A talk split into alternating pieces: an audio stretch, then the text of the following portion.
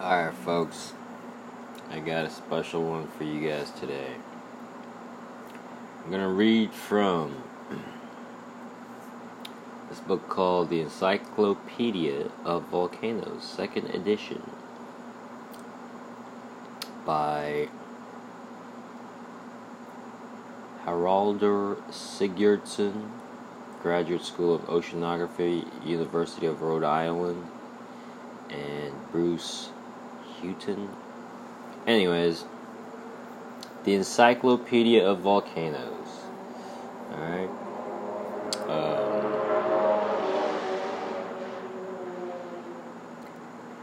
yeah, let me uh, just read and you'll see. Alright. This chapter is on the history of ideas about the generation of magma within the earth, the root cause of all volcanic phenomena. It is a process that results in the transport of material and heat from depth to the surface of our planet. It would seem logical that the history of ideas on melting in the earth would be synonymous with the, with the history of classical volcanology. This is not the case, however, because up to the mid 1970s, volcanology was essentially a descriptive endeavor up until the mid 1970s. Wow. Devoted primarily to the geomorphology of volcanic landforms, geography of volcanic regions, and the chronology of eruptions. Until recently, volcanologists have shown little insight as to the physical processes of volcanic action and often ignored the causes of the melting processes that lead to the formation of magma. Volcanology thus became a descriptive field, lacking rigor on the fringes of science. It is now timely to redefine modern vol- Sorry, folks. Fucking idiots in California. Okay.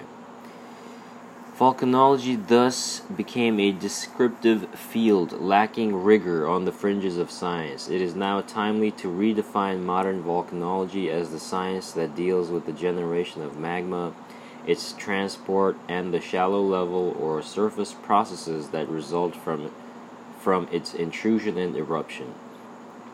Modern volcanology is, however, highly interdisciplinary and draws widely from diverse geoscience subspecialties. That's cool, man. I like that. The process the processes that bring about melting in the earth. Yep, some more idiots. Sorry. Yep.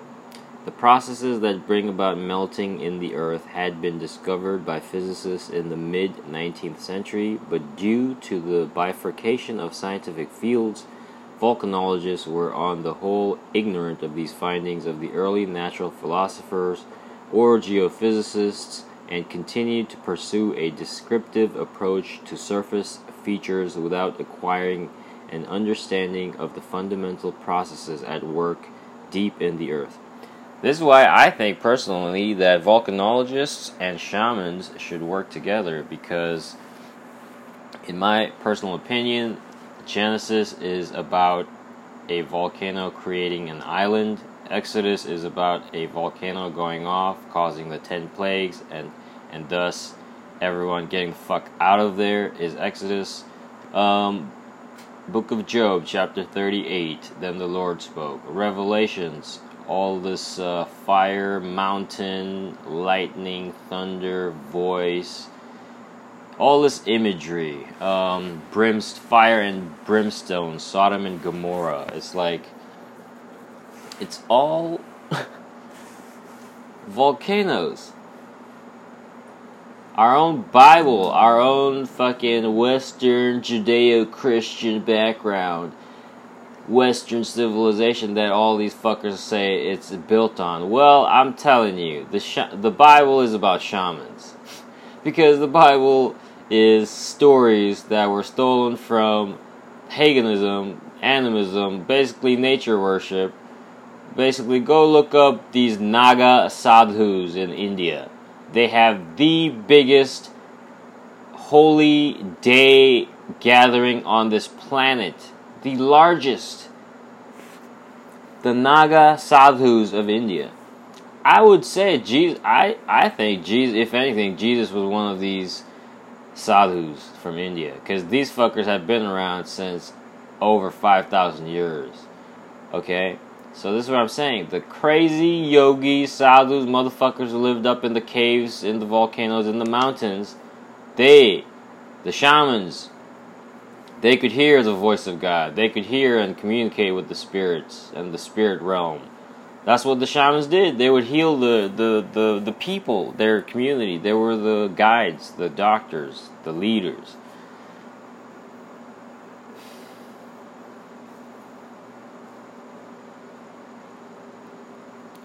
It's all in epic poetry because shamans write poetry.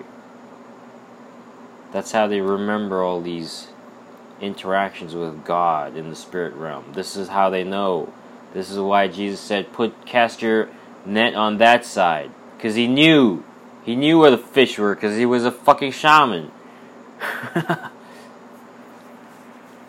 Go look up these Naga sadhus of India, dreaded, naked, wearing ash as their only clothes, were holding a trident, fucking Shiva worshippers. in in Korea, they have this cuss word called Shiba Seki. Shiba Seki, meaning Shiba is almost like fuck, fucking fucker. Fucker's Seki, like child of a fucker. You're basically like, it's like motherfucker, like, you know, like Europe. Yeah, so it's like, if you think about it, I view Shiva as Little Wayne. Lil Wayne is the Shiva archetype right now, man.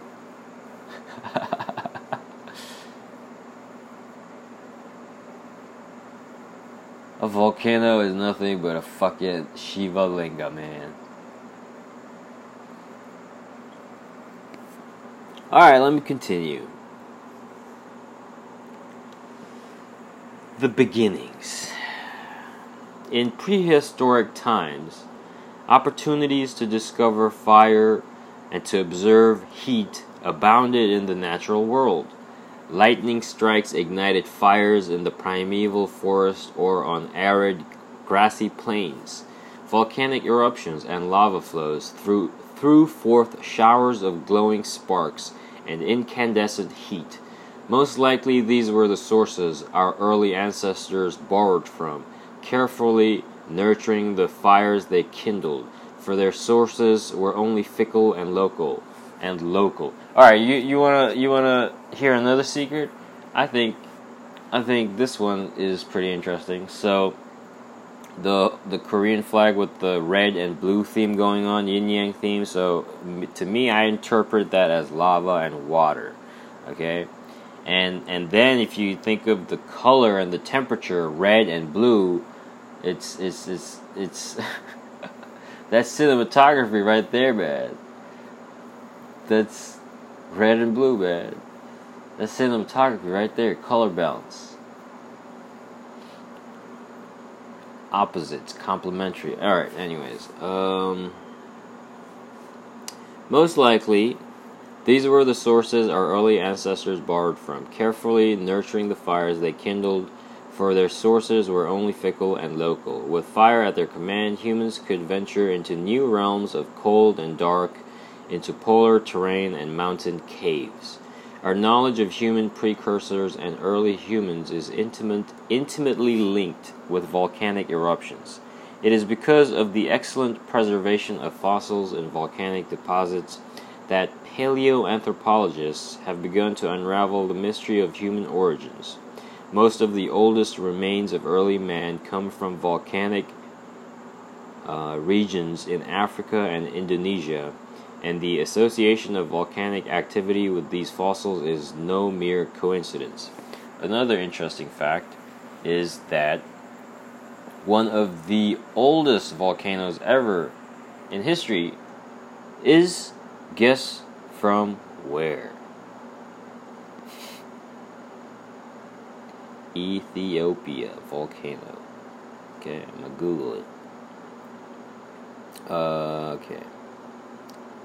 So the the the the main one, I think this is the main one if I'm not mistaken.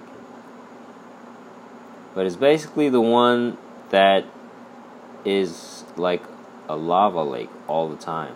And if you if you if you look up videos on YouTube, it's uh, and the and the narrator describing it. All right, so there's this show. Okay, let me let me find the volcano first. I think it's Erta Ale volcano. Erta Ale, E R T A A L E. Um, and also this one episode from the show BBC Planet Volcano. So the show is BBC Planet, A Perfect Planet, and Series One, and this episode is called is called Volcano. It's it's by BBC One. Um, if you're lucky, you might find it on YouTube. Um, I might include the link down below, but but yeah, just just just do all your research on volcanoes and and all these stories. Even Hawaii, Hawaii has a goddess who is called Pele, and she's a volcano. And just go look up her history. it's, I'm telling you guys, it's it's. Okay, let me just continue reading. All right. Hmm. Most of the oldest remains of early man come from volcanic regions in Africa and Indonesia. Indonesia, the biggest motherfucker was Krakatoa. Look up that volcano, man. Shit. Look up look up documentaries on that volcano, Krakatoa, on on on on YouTube. It'll blow your mind. Okay. And the association of volcanic activity with these fossils is no mere coincidence. The most logical explanation for their relative abundance and good preservation in such environments is that the bones were rapidly covered by volcanic dis- deposits. So you know all those bodies they found in Pompeii and shit under the when the, you know vol- volcanic ash. So it's like that made me think of that verse. Uh, I you are the or what was it? You are the potter. I am the clay. I'm putting images in your minds, guys. That's all I'm trying to do. All right. Um, Roman, just as the Roman cities of Pompeii and Herculaneum, Herculaneum, were instantly buried by the eruption of Vesuvius in AD 79 and preserved virtually intact to our day, so have early so have earlier volcanic deposits sealed in the remains and fragile artifacts of our more distant ancestors, preserving them for millions of years. The stunning discovery of the 3.7 million year old Australo- Australopithecus hominid footprint footprints crisscrossing a volcanic ash deposit at Leo, Laetoli in the East African Rift is a graphic testament of the power of preservation by volcanic ashfall. It's interesting that. Uh, okay, volcan. It's interesting that you know we do cremation and then people people go and spread that dust into nature and whatnot. You know, so it's like it's interesting. It's it's so like the imagery, the whole process is so deep in our subconscious, man.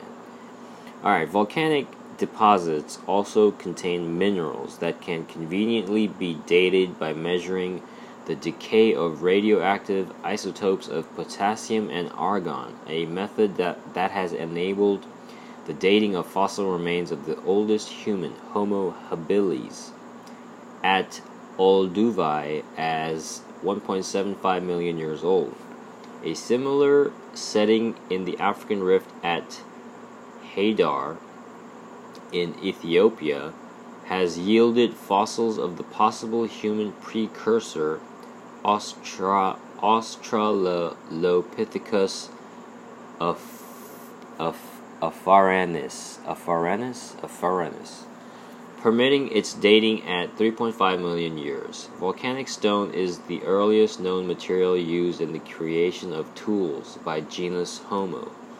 The earliest stone artifacts are about 2.5 million years old, implements made from lava found on the shore of Lake Turkana in East Africa. Following their humble beginnings as tool makers with the fashioning of these crude cores, early humans gradually improved the techniques of working stone into flakes, choppers, hand axes, cleavers, and finally delicate obsidian stone blades in the Upper Paleolithic.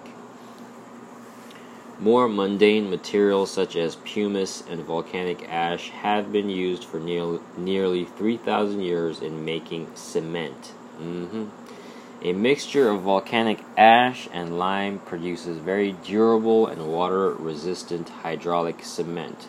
Volcanoes were also a principal so- source of sulfur it's interesting because uh, sometimes in California, your water has that, your tap water can have that smell of methane or like sulfur. Alright, um, early on, people realized that sulfur burns with a strange and sputtering flame, giving off an evil smelling and choking vapor. Probably the first uses for sulfur were to kill insects and to bleach wool, feathers, and fur. Homer knew of its fumigation property, praised it the pest averting sulfur, and Ulysses called out, Quickly bring fire that I may burn sulfur and cure all of cure and the cure of all ills. Hmm, interesting. Over the centuries, the burning of a sulfur candle was a house cleaning ritual. Interesting. Following a case of contagious disease in the home. Makes me think of the priests in the cathedrals when they, you know, sway that thing back and forth that smokes up the whole cathedral. I wonder if back in the day that was sulfur. Alright, um. Sulfur features in Egyptian prescriptions of the 16th century BC, and Pliny the Elder describes its medicinal, industrial, and art- artisan uses in his Historia Naturalis AD 77. The Romans also found a new application in warfare for the sulfur they mined in Sicily. By mixing it with tar, rosin, and bitu- bitumen, bitumen they produced the first incendiary weapon. Maybe I should not have included that. Okay, chapter 3 The Legends and Hell. Tonight, for tonight, eat. What, what was the thing? Eat hearty, men. For tonight, we dine in hell. Okay. This one is. This is what I'm talking about, guys. Lava is, or hell is nothing but a literal lava lake. Alright. Volcanic eruptions, the most spectacular and awe inspiring of natural phenomena, have throughout history inspired religious worship and led to the creation of myths. Even in the 20th century, these responses can be observed when a volcano erupts. James Hutton, regarded by many as the father of geology, was in 1788 the first to attempt to explode the myth associated with volcanic eruptions. In Hutton's view, a volcano is not made on purpose to frighten superstitious people into fits of piety and devotion, nor to overwhelm devoted cities with destruction a volcano should be considered as a spiracle to the subterranean furnace in order to prevent the unnecessary elevation of land and fatal effects of earthquakes, and we may rest assured that they in general wisely answer the end of their intention without being in themselves an end for which nature has exerted such amazing power and excellent contrivance. Alright, I might go through this list of uh, eruptions through history. Historic eruptions. Um, Thera, Santorini, 1650 BC. One of the largest explosive eruptions on Earth may have contributed to the decline of Minoan civilization. Vesuvius, AD 79. First major historical eruption to occur within range of major cities. First eruption to be documented by an eyewitness. Etna, 1669. Major lava flow event with widespread destruction in Cat- Catania from lavas. Lakagigar, Lakagigar, 1783 largest lava flow eruption on Earth, catastrophic impact on Iceland, population from haze produced by volcanic gas emission. Asama, 1783, local devastation from pyroclastic flows, countrywide impact in Japan from climate effects. Tambora, 1815, largest historic volcanic eruption on Earth, his highest eruption column 43 kilometers. Global sulfuric acid aerosol causes global climate change. Largest known death toll of over 92,000 people. This is what I'm saying. The whole story of Joseph in Egypt, going to Egypt, and all this shit. Yeah, probably because the volcano went off. Then you have famine and all this bullshit. So that then you have to go where you know they have food. All right. Um, Krakatoa, 1883. Uh, first large eruption of the modern age. Severe impact and death toll from tidal waves. Tsunami. Mount Pele, 1902. This is the Hawaii. Hawaii. Uh, the classic example of a small eruption causing severe loss of life, the beginning of the study of pyroclastic flow and surge processes. Paricutin, 1943, the birth and growth of a new volcano observed. Can you believe that shit? This was the first time that we ever got to do that, at least at least in, in modern times. 1943. Jeez, man. Bezymianny, 1956, one of the highest known eruption columns in a historic event, 42 kilometers. Um, Surtsey, 1963. Best evidence of magma water interaction during explosive eruption. All right, so if you if you look up these these volcano video videos of these underwater volcano explosions, that's that's where they got Godzilla from. That type of explosion produces this, you know, the the metal shavings and and a magnet when they all stand up. It's like yeah, that's it's like sound waves. Like literally, you know, remember back in the day, Windows Media Player or Winamp, you had the fucking the sound wave static bar or whatever going up and down. It's like, yeah, what when go watch those underwater volcano video explosion videos, and it's like that's what it looks like. All right, anyways. Mount St. Helens, 1980. first major eruption to be monitored intensively with modern technology. So the Mount St. Helens, the um, oh my god, I'm completely blanking on the the crater, the the oh my god. Apparently, but basically, they're saying the the crater is way bigger than that than what they had thought it was. Alright. El Quijon, Quichon, El Chichon, 1982. Most widespread pyroclastic surges from a historic explosive event. Nevado del Ruiz, 1985. God damn, that's like another example of a small eruption causing severe loss of life. Tragic example of lack of hazard mitigation measures. Pinatubo, 1991. Largest eruption of the 20th century. Major societal impact in Philippines. Important, important global atmospheric effects. That's what I'm saying. If a volcano goes off over here and on this side of the planet, and let's say spews out all this tons of ash, it doesn't matter if the volcano's on the one side of this planet. Let's say the it, all that ash goes up onto this like one level of the sky where the jet stream air currents meet, and apparently those once the ash gets in, into the jet streams, it can go, it can travel for thousands of miles, dude. And yeah, it could affect. This is what I'm saying. Just just watch any doc. Just go watch fucking volcano documentaries or YouTube, the USGS, U.S. Geological Services, that on their channel on YouTube. Go watch all their fucking sh- videos, man. They got good shit, man.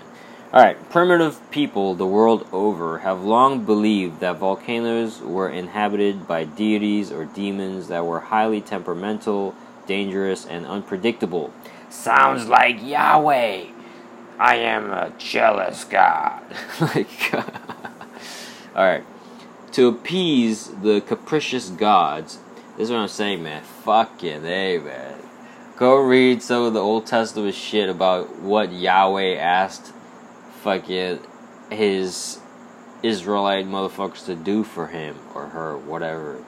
It's like go go circumcise your enemies and bring me back their foreskins. What? who the fuck translated this shit or who the fuck rewrote this shit? Cause look, man, this is what I'm saying. When you look at translation and you look at humans the problem with translations is half the time us human translators are projecting our worldview, our perspective into into whatever we're trying to translate. So by the time all these stories about shamans doing the crazy doing these crazy things with volcanoes and whatever, by the time this shit gets to like King James and his scribes, Read read King James version of, of, of the Bible. That's that's like a complete different fucking book, man. That's that's Game of Thrones right there, man. Jesus Christ, man. All right. Um.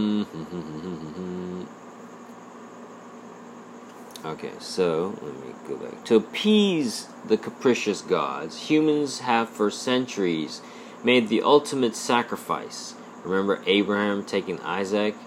Thus, the Mayans, Aztecs, and Incas offered humans to their volcanoes. Nicaraguans long believed that their dangerous volcano, Coseguna, Coseguna, would stay quiet only if a child were thrown into the crater every 24 years. And I will also say, in Europe during the Dark Ages, they were burning all these witches. Hmm, where were they burning them in? Even in the story of Samson, they burned Samson's wife with with with uh, her family, her her dad's family. It's very interesting, man. Like, okay.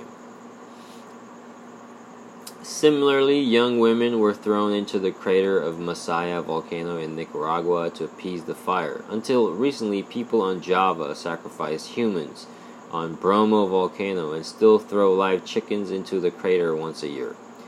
People living near the feared volcanoes of Nyama, Nyamuragira and Nyaragongo in Central Africa annually sacrificed 10 of their finest warriors to the to the cruel volcano god Nuda da Nuda Dagora. Remember the animated movie The Road to El Dorado?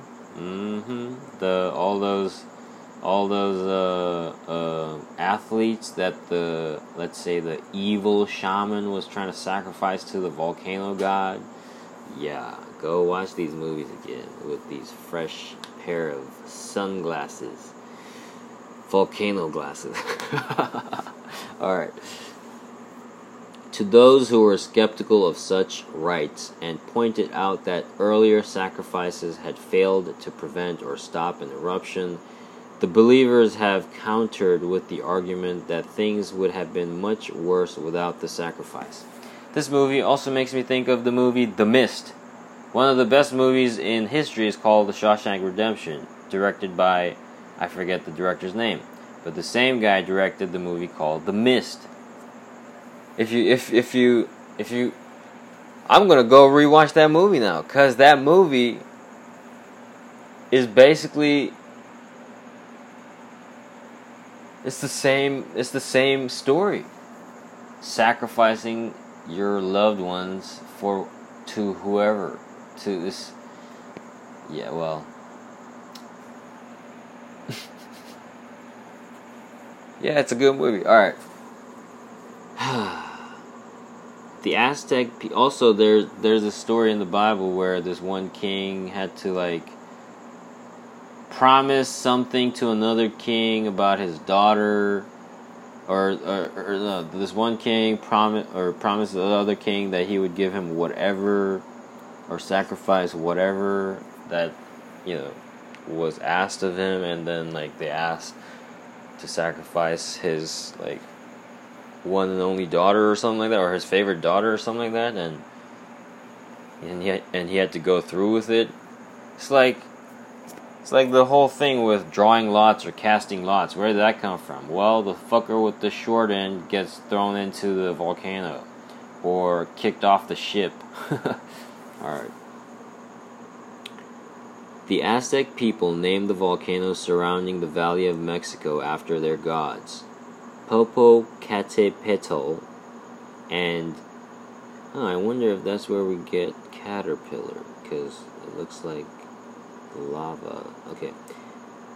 Popocatépetl and Iztaccíhuatl. Iztaccíhuatl, Taki Tasi, lying to the east of the valley, were worshipped as deities linked to a beautiful love story. When Popocatépetl, Smoking Mountain, Smoking Mountain, okay, so that's what that means, Smoking Mountain, returned victorious from war to claim his beloved, his enemies sent word ahead that he had been killed, and the princess Iztaccíhuatl, sleeping woman, this made me think of the movie Sleeping Beauty, died of grief. Popocatépetl then built two great mountains. On one he placed the body of Ista, Iztaccíhuatl, on the other he stands eternally holding her funeral torch. Interesting. Volcanic eruptions featured high in Greek mythology, which abounds with allusions to volcanoes, associating them with such gods as Pluto, Persephone, Vulcan, and the fearsome Typhon. The idea that volcanic activity represents the stirrings of the Titans, giants imprisoned in the earth, goes back to the classical time of the Greeks. The mythical association of volcanic eruptions with battles between the Olymp- Olympian gods and the Titans is very likely to date back to pre classical antiquity. The Greeks saw the Titans as huge man creatures born of the earth to attack the gods. Confined under various volcanic regions, their appearance on the land or in the air seemed the, the logical precursor to a volcanic eruption. The most awe inspiring of all the Greek monsters was Typhon, the firstborn of Gaia, Mother Earth, and Zeus. He was the largest monster that ever lived. His arms, when spread out, reached a hundred leagues. Fire flashed from his eyes, and flaming rocks hurtled from his mouth. Fire and brimstone, Sodom and Gomorrah. like Job chapter 38, Revelations. It's like angry fire god. Yeah, okay, volcano. His arms when okay, yes, yes, yes, yes. Even the gods of Olympus fled in terror at his sight. Typhon rebelled against the gods and even opposed Zeus, then hurled Mount Etna at him, trapping the frightful creature under the mountain. When Typhon was thus imprisoned under Etna, a hundred dragons' heads sprang from his shoulders with eyes that erupted flames, a black tongue, and a terrible voice. It's like Smaug saying, Step into the light. Alright. Each time Typhon stirs or rolls over in his prison, Etna growls and the earth quakes with eruptions and veils of smoke covering the sky. The Hades of the Greeks and Romans made an easy transformation into the hell of the early Christians, described in the Bible as a place with an eternal fire that shall never be quenched. St. Augustine spoke of hell as containing a lake of fire and brimstone. Yeah. I'm my thing is Ethiopia has one of the oldest known uh, records of, of, of, of, of of a volcano exploding. And also, they have the oldest records of Christianity. And for them, Mary and Jesus was black. Okay? All this sounds very much like somebody got a hand on this information and basically changed the story. I mean, there's the verse in the Bible, and it says, and then uh, death and Hades was thrown into the lake of fire. Well, I thought Hades was supposed to be hell. And what the what the fuck what the fuck is death? It says and death and Hades was thrown into the lake of fire. If the lake of fire is a lava volcano is, is basically a literal literal lava lake, what the fuck is death and Hades? Okay. By the Middle Ages, hell had taken on great importance, with most scholars convinced that it was a real and fiery place. One place most often cited as the gateway to hell was Mount Etna volcano in Sicily, and sailing to Sicily became a euphemism for going to hell. Okay. Um, let me see. Okay, let me continue. This is this this book is very interesting. The Encyclopedia of Volcanoes. Uh, 4. Wind in the earth. The earliest known ideas on the cause of volcanic eruptions date to the Greek natural philosophers of the 5th century BC. Anaxagoras proposed that eruptions were caused by great winds stored inside the earth. When these winds were forced through narrow passages or, or emerged from openings in the earth's crust, the friction between the compressed air and the surrounding rocks generated great heat, leading to melting of the rocks and the formation of magma. Kind of sounds like breathing for humans. Breathing, like when we breathe. Okay. Um, to anyone who has observed an explosive volcanic eruption, this is a perfect, perfectly logical idea, one that in fact has taken was taken up by Aristotle and passed on by scholars until the Middle Ages. Aristotle, 384 to 322 BC, discussed the origin of earthquakes, attributing the same or similar origin of origin for volcanic eruptions. The earth, he wrote in in the Meteorolo- Meteorologica possesses its own in- internal fire, which generates wind inside the earth by acting on trapped air and moisture, leading to earthquakes and volcanic eruptions. He even makes a comparison with human anatomy in discussing the effect of the internal wind, for we must suppose that the wind in the earth has effects similar to those of the wind in our bodies, whose force, when it is pent up inside us, can cause tremors and throbbings. Hmm. Aristotle thought that the heat associated with volcanic eruptions was generated by friction produced when the wind moved rapidly through restrictions within the earth. This makes me think of like in India the the little uh, clay ovens where they fan the clay on the bottom to make it hotter. Hmm.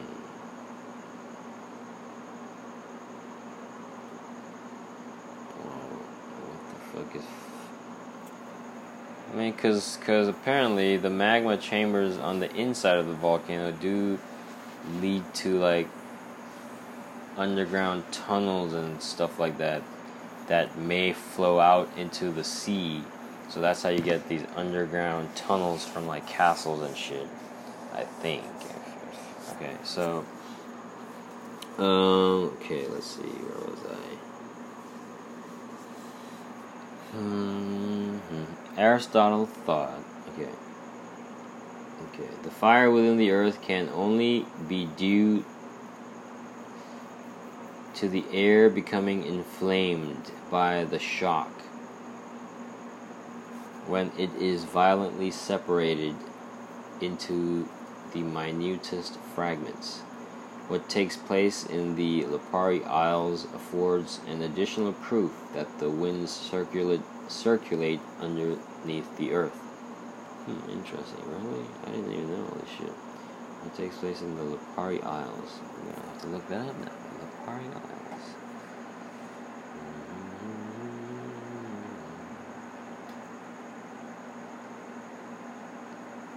Alright. Um, the identification of volcanic acti- activity with wind and fire by the early Greeks follows logically from actual observations of a volcanic eruption. Also, I'll bring it back to the uh, to the Naga sadhus, or even Varanasi, or even Diwali. Anything with fire symbolism, like the fire lan- releasing the fire lanterns into the sky. It's like, hmm. All this fire symbolism now we can point back to one one place, yeah. And also all the places where these prophets would like rip their clothes and and put smear themselves with ash. Yeah, go watch any videos on these Naga sadhus in India. These, I'm telling you, man, go find out what they are all about and their philosophy and why they do what they do. Jesus was a homeless man, dude. Jesus was a hobo. Anyways.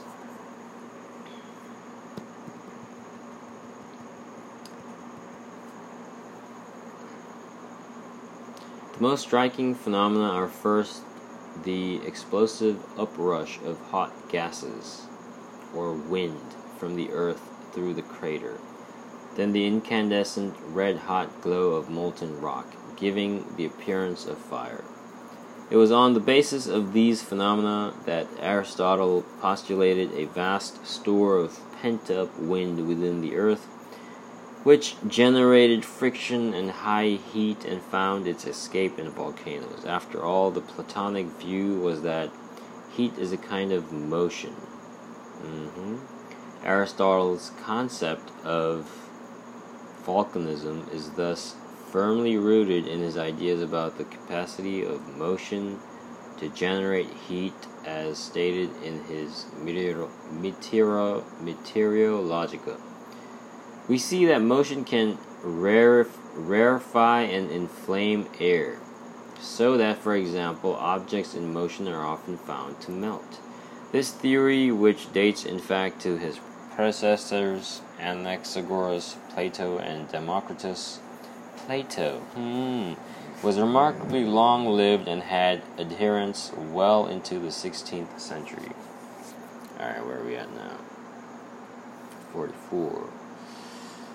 Let me see, do I want to read another chapter? I guess I could finish this. Well, actually, no. Here, let me do this. This, I, I thought this was interesting. So, volcanoes in art, volcanoes in literature and film, volcanoes in tourism, volcanic soils. I'm telling you, man, volcanoes, ancient people. Okay, let me do volcanoes in art.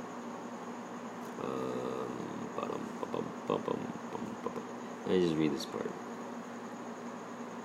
Volcanoes in art, okay. Mm, let me do volcanoes in literature and film, alright. The beauty and power of erupting volcanoes, as well as the often tragic outcomes of violent eruptions, have long inspired writers and filmmakers. Alright, so that, um, there's this one show called uh, Life on Fire. And it's fucking narrated narrated by Scar. it's fucking brilliant. It's about volcanoes. Okay. The fictitious Mount Doom is probably one of the most famous volcanoes in the world. In 1954, the British philologist and writer J.R.R. Tolkien completed his three volume work entitled The Lord of the Rings. The novel set the stage for modern fantasy. The novel set the stage for modern fantasy literature and featured as one of the central and key elements the volcano Mount Doom or Orodruin, Mountain of Red Flame. Pyra means red flame. Mid means mound, middle, mound, earth. Pyramid, pyramid. It's Mountain of Red Flame. Volcano. This trilogy is one of the most popular works of fiction in the 20th century and has been named the Book of the Millennium by many critics and readers. The Orodruin volcano in Mordor was the destination of the Fellowship of the Ring in the quest to destroy the One Ring, leading to the climax of a long and complex epic struggle. You know, Smeagol in the end, Smeagol went down into the lava. Terminator 2 Judgment Day. I'll be back while he went down in the lava. I mean, not lava. Um, okay, yeah.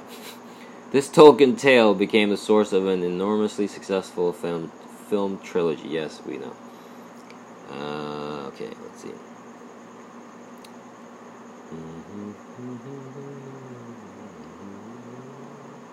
Let's just repeat. Okay. Uh, okay. The roots of the tale created by Tolkien lie in Germanic and Old Norse mythology and the Icelandic sagas. When Tolkien, okay, there's that one um, famous epic of what was it? Uh, Finland. It's uh. I think that one's talking about volcanoes. I think Beowulf is talking about volcanoes. I think um, that's what I'm saying. Go go go read some of these old epic poems again. I think there's a volcano involved. Anyways, um, when Tolkien graduated from university in 1915, he had the Old Norse language as a special subject, and later he became professor of Anglo-Saxon at Oxford. Damn, really? In Old Norse mythology, as in the Fellowship of the Ring, the idea of, of Rag, Ragnarok or Armageddon is a central theme, which gives much scope for heroes battling the monsters at the center of the earth. Mount Doom volcano thus literally becomes the scene of the crack of doom when the announcement of the last day is made. Yeah, this is the same as Revelations and, and Johnny Cash, The Man Comes Around, The Ring of Fire. It's all there, man. The fateful ring could only be destroyed by throwing it into the red hot churning magma pool in the crack of doom. the fissure at the mouth of Mount Doom volcano. I will make you fishers of men. I mean, uh, yeah. As a result of Tolkien's writings, and the successful film trilogy Mount Doom has become the universal icon, or at least the stereotype of an erupting volcano with the general public world worldwide. The fame of Mount Doom has now spread even beyond Earth and to other worlds. Also, uh, Indiana Jones' Temple of Doom, Kali Ma, and you know, interesting. It's, it was inside a volcano. All right. Uh, as as a, as a result of Tolkien's writings and the successful film trilogy, Mount Doom has become okay. The fame of Mount Doom has now. Planetary scientists have given this name also to a volcano on Titan, Doom Mons.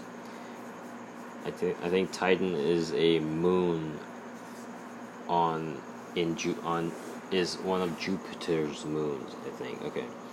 Volcanoes are terrifying, sublime, and awesome, and their eruptions represent the ultimate exterminator. I'll be back. It is therefore natural that they have been frequently used in literature and film, both as a metaphor and as a plot device. I would suggest the gun, the idea of gun, came from a cannon, which came probably came from a volcano. Um, okay, let's see where was I? It is therefore natural that they have been frequent. Okay, in metaphor plot device. Yeah, one of the main things, one of the simplest things is uh, putting, introducing a gun in a scenario, okay, or introducing a, you know, a, a something that will explode in a in a situation that the audience knows, but the the the character in the movie, the hero, might not know. So it builds up tension. So all these things are symbolic of yeah, okay.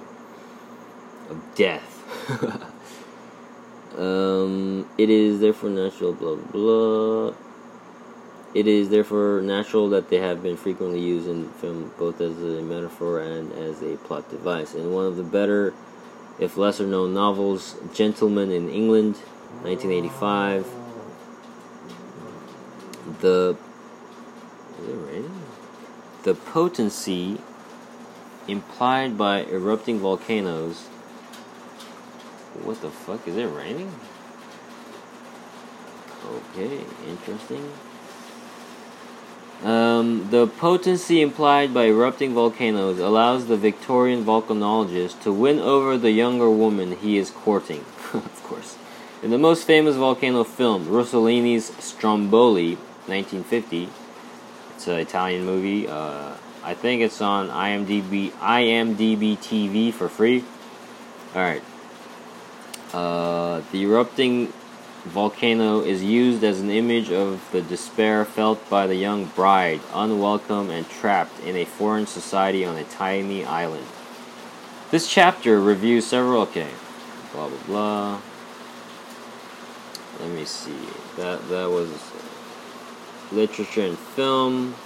Let me see. Ancient peoples. Okay.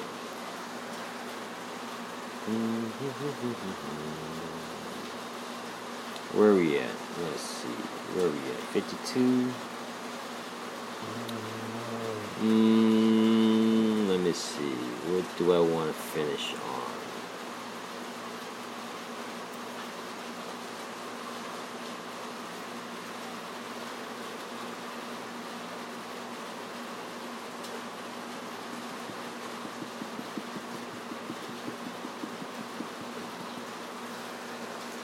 Volcanoes and art. Did I read this one? No.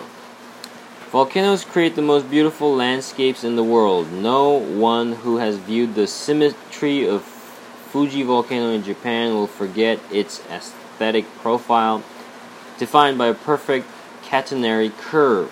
Volcanic mountains are associated with a great geologic process, which has resulted in the construction of a fascinating variety of landforms, but the spectacle of volcanoes goes far beyond their pleasing landscape form. Their eruptions are exciting and thrilling because they are dangerous and exceed all natural catastrophes known to man in their explosive release of energy. They are without doubt the most spectacular natural phenomenon witnessed by humans. In terms of the cultural, I love that smell of rain, you know? Okay, the cultural in terms of the cultural context of the 19th century, volcanic eruptions are sublime. It's interesting. This this book puts that word in bold, and this is in two separate chapters. I wonder why they keep saying sublime. Okay, I'm a. I mean, I like the band. Okay, invoking an expression of terror, awe, fascination, and savage beauty. They are also among the most stunning of visual phenomena, as they display an overabundance of fire, light, energy, and terror. on the grandest scale. I agree, man. Go watch some of these volcano explosion videos on YouTube in slow motion. Dude, the, like, there's crazy, man. They have all kinds of fucking footage. Like, at night, slow motion, drone footage. Like, it's fucking crazy, dude. Just go watch these videos, man. It's volcanoes are they will leave you mesmerized. Okay, all right. Um, it is therefore not surprising that volcanic eruptions have been a subject for landscape artists in the Western world from the 16th century to our time. Similarly, because of their purity of form and mythological significance, volcanoes have also featured prominently in Oriental art, particularly particularly in the treatment of Japanese landscape pioneered by Hokusai in the early 19th century. I'll tell you this, guys. That famous painting by Hokusai, the famous wave painting, I was always drawn to that. Okay, and and um, I never really thought about that picture too much. That that little mountain in that painting in the back is Mount Fuji, which is a volcano. Like I did I didn't I didn't realize what I was looking at until all this shit, man.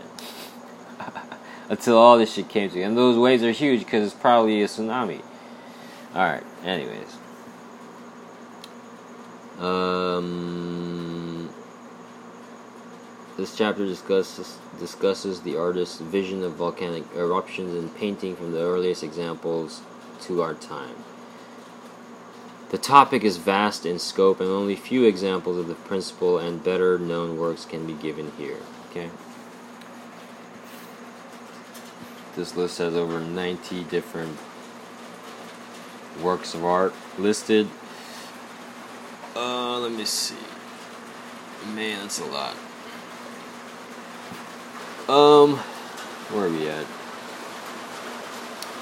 Yeah, I think I'm uh end it right there. Just do your research on volcanoes. Look up. I mean, if you want to. I think. Um. I think we might need to do our homework on how this planet works, at least, because.